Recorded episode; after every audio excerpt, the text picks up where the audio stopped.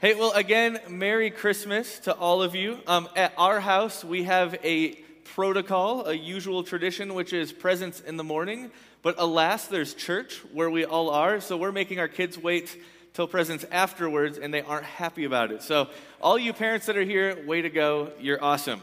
Uh, but let's just jump right into the story this morning. So, in the day before Jesus was born, there was a unique political climate gaining steam in, in the world around them. All the Jews, the Pharisees, the Sadducees, the Essenes were expectant that something amazing was on the horizon and that something amazing was going to happen very soon. And so uh, the world of the Jews at the time was not an easy one as well. The Jews were living in the land God gave them, yet it was not considered their land. They were living in occupied land, and the occupiers were the Romans, and Caesar was the ruler of Jerusalem essentially at the time. And there were no Jewish kings, and there were no Jewish queens, and there was no Jewish royalty to be seen, nor on the horizon. But you see, the Jews were confident that something new was on the horizon.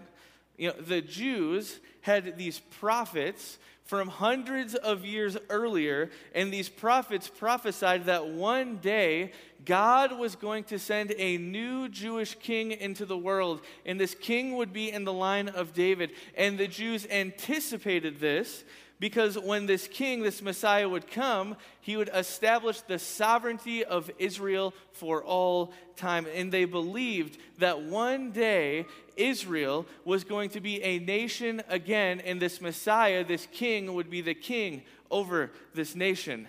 And in the time of Jesus, the expectation that the king was coming was at its all time highest. Now, I want you to imagine something this morning, just for a second. Imagine that you are a Jewish person living 2,000 years ago and you are living in Jerusalem. And you're walking past the temple, God's temple, the temple of Yahweh, and you look up, and attached to the temple is something called the Antonia Fortress. It is a fortress built by the Romans to make sure that the Jews stayed at bay. And as you're staring at this fortress, as you're staring at the temple, you hear a voice start yelling. It happened. It finally happened. The Messiah, the King, is born, and all you can hear as a Jewish person in this moment are the bells of victory because with the coming of this King is the coming of freedom. And the question for us this morning is what do you do in a moment like that? You party. Don't you?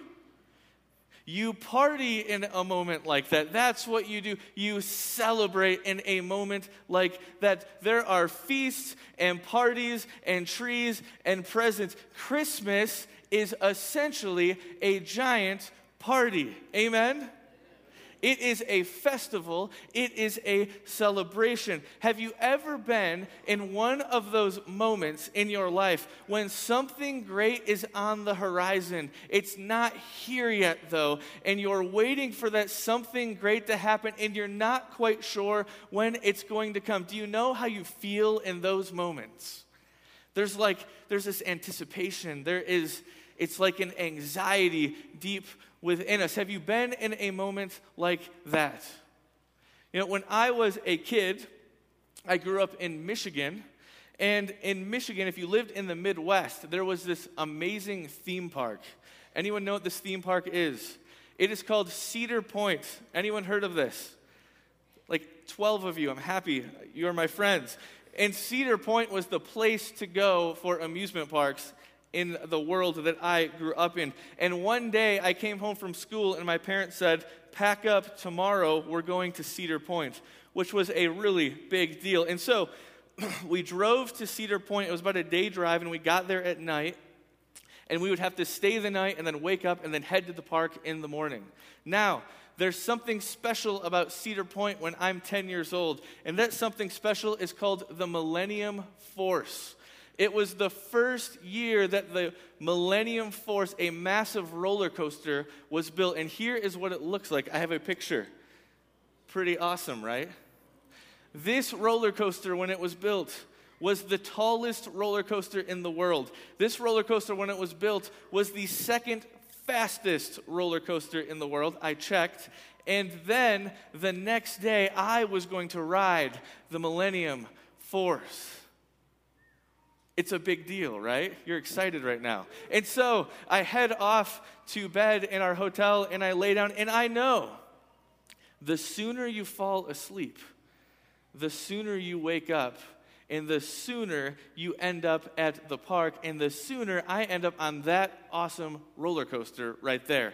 And so I lay down in bed and I close my eyes and I sit there and I sit there and I sit there and I can't sleep at all. It was just too exciting. I could not sleep. In fact, I finally fell asleep at five o'clock in the morning, and we, our alarm went off at six o'clock in the morning because I was just so excited. Have you ever been in a moment?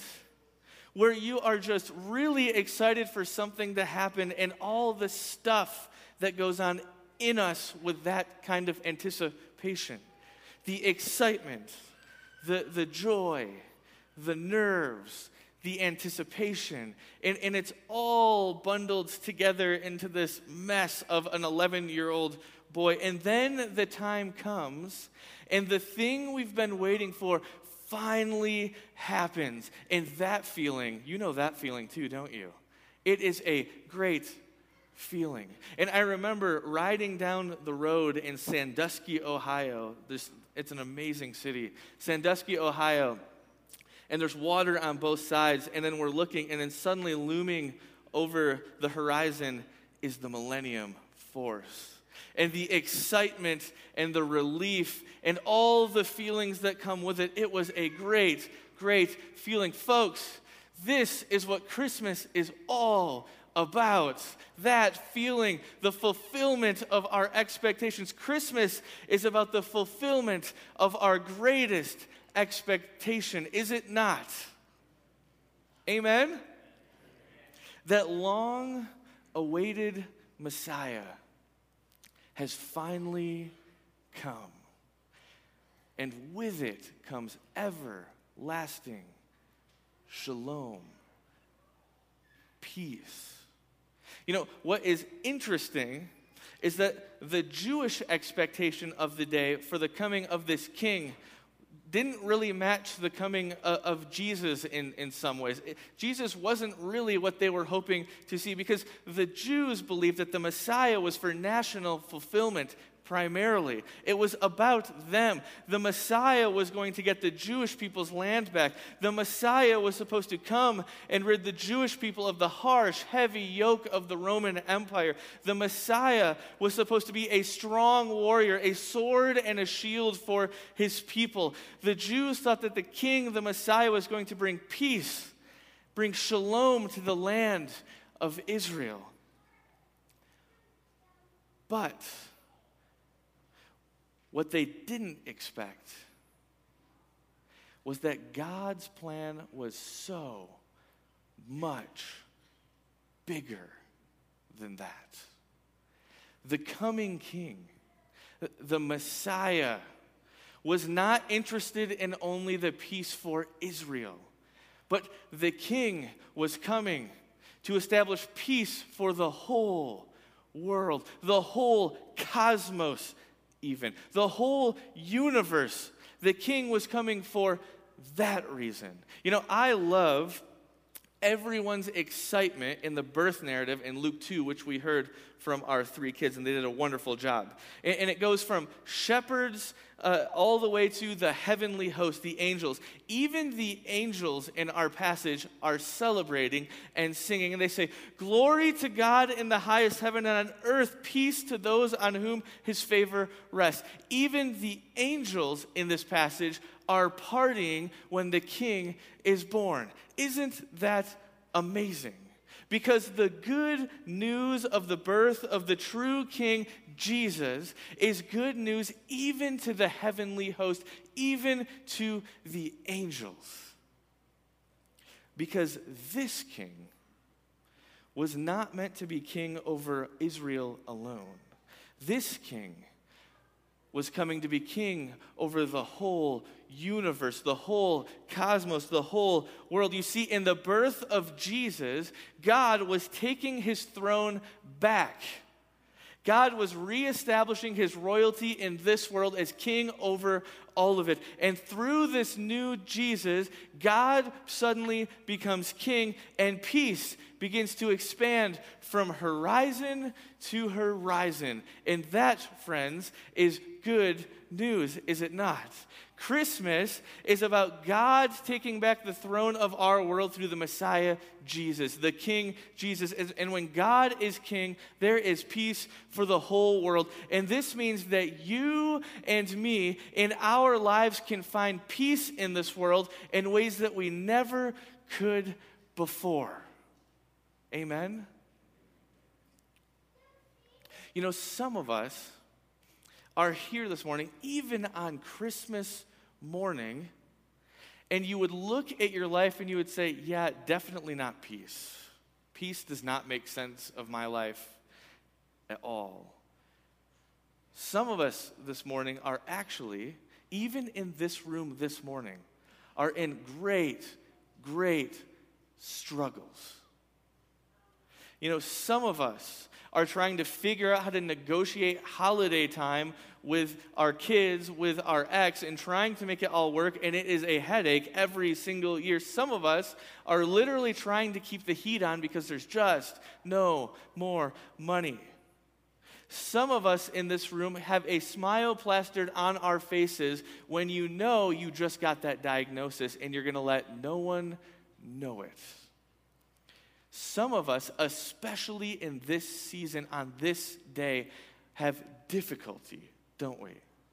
For some of us, time with family is not a treat. For some of us, when we go to our family dinners where we're all together, it's not peace that we see, it's definitely chaos. And some of us have lost people during this year, during this holiday.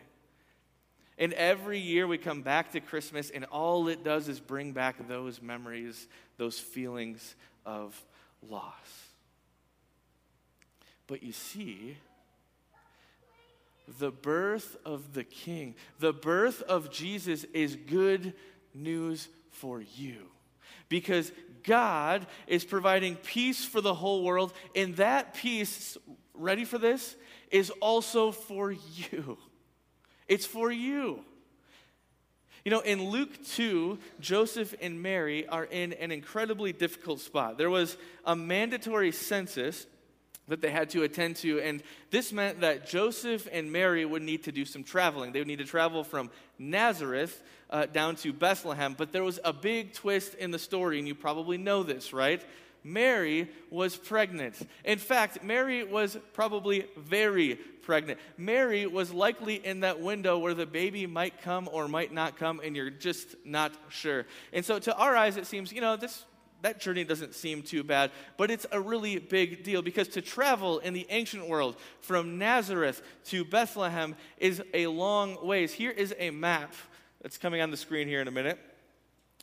And on this map, at the top is Nazareth, at the bottom is Bethlehem. And as you look at this map, it is about 60 miles from point to point, but you had to take different paths so it took about 90 miles. It was 90 miles in the ancient world for this very pregnant woman to travel to go down to Bethlehem to take care of her census obligations. There were no cars, there were no trains, maybe a mule or a donkey, or probably mostly just walking. And traveling, by the way, in the ancient world was not exactly a safe affair. Many people, if you were going to be robbed or murdered, it was going to be on the road as you traveled. One was far more vulnerable traveling than in really any other part of life. And of course, at this time, the baby could be coming at any moment. And you know, I can't imagine how difficult this journey must have been. Now, I have three kids, and so I have seen my wife, her belly grow, and then a baby pop out three times now. It's interesting. I don't know. I try to block some of it from my mind. But it, we've had this three times, and when my wife is between eight and nine months, is the time where I feel the worst for her. And if you are a woman who has been pregnant, you know this. Like, there is no way that you can lay down and be comfortable, or roll over and be comfortable, or really stand and be comfortable, or sit and be comfortable. You're really just miserable for like two whole months. And imagine being that miserable and then having to walk or ride on a donkey or sit on a wooden board on a cart for 90 miles. Can you imagine that? It must have been extraordinarily difficult.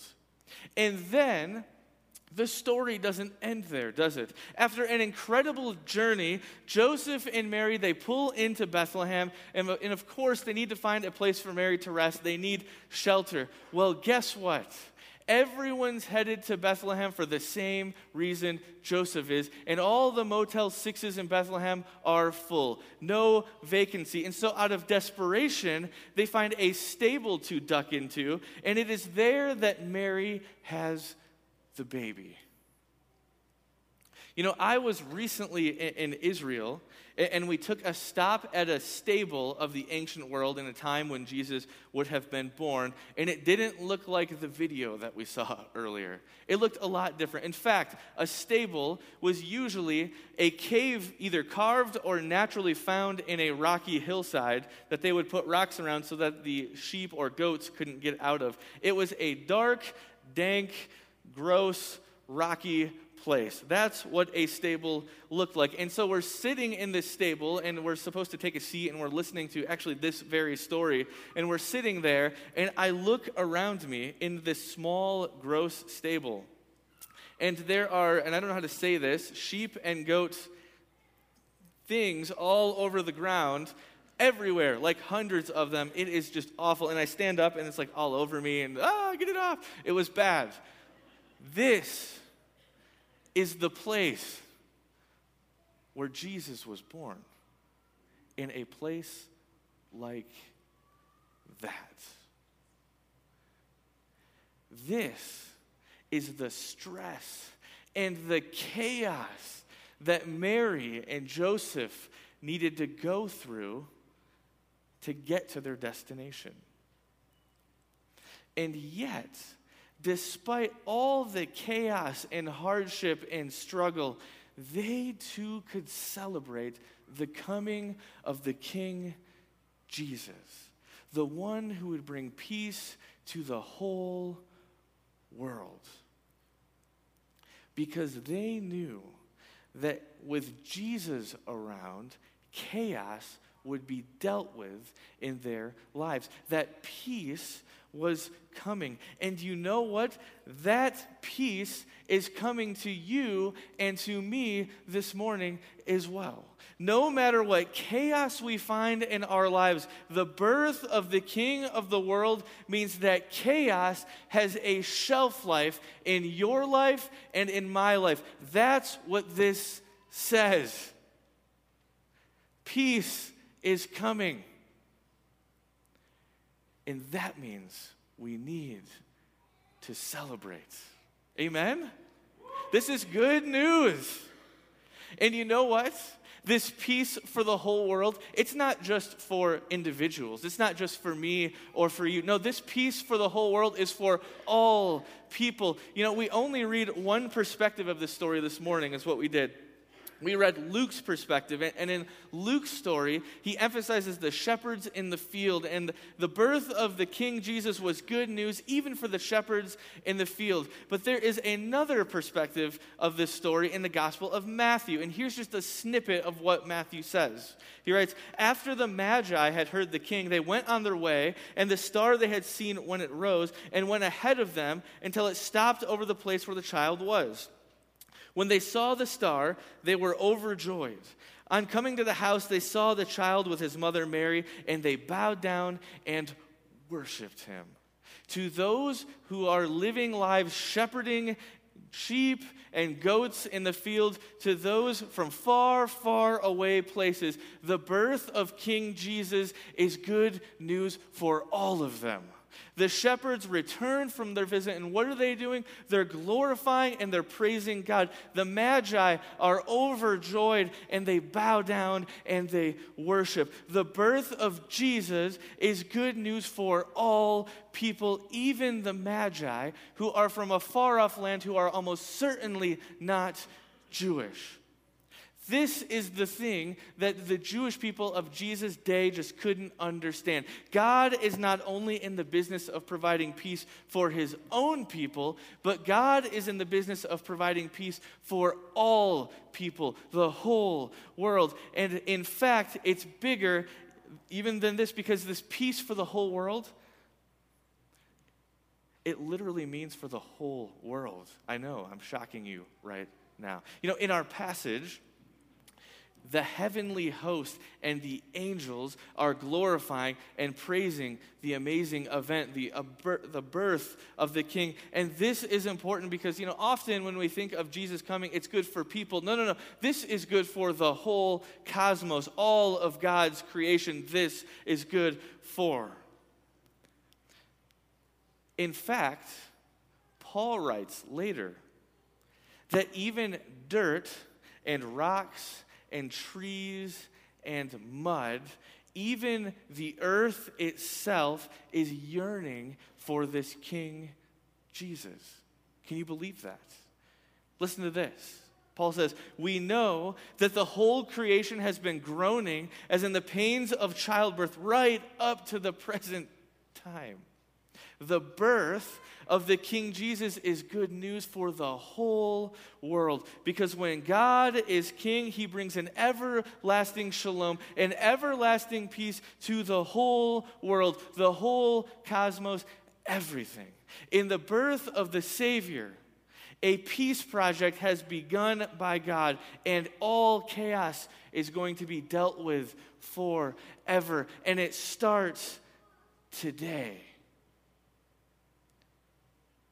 And so as we head off to our celebrations or rest or wherever we are at this morning and the rest of today, I'm going to encourage you to do something. You know, us pastors, we like to encourage you to do a lot of things, actually. It's part of the job. We really enjoy that. We like to get you to really think about the gospel, to be transformed, to give your lives to Jesus, we encourage you to do all those things. We encourage you to go out of this building and to go into the world around you and to be kingdom builders in the world around you. We encourage you to feed the poor. We encourage you, but we don't encourage you to do this very often. Today, when we walk out of this place, I encourage you to party. To party because today is a day to party. The king has been born. Today, chaos has been given a pink slip. Today, the Savior has been born. Amen?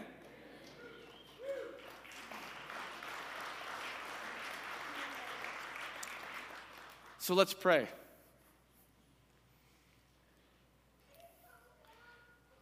God, we can't contain our excitement for this day. It is an unbelievable day.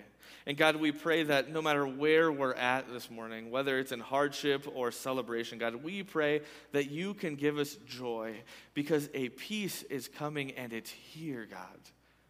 And we are so thankful for that. We are thankful for the King Jesus, who is here to become king of this world to provide everlasting shalom. And God, we yearn for it. And we pray that you can use us to bring it more and more every day. All in Jesus' name. Amen.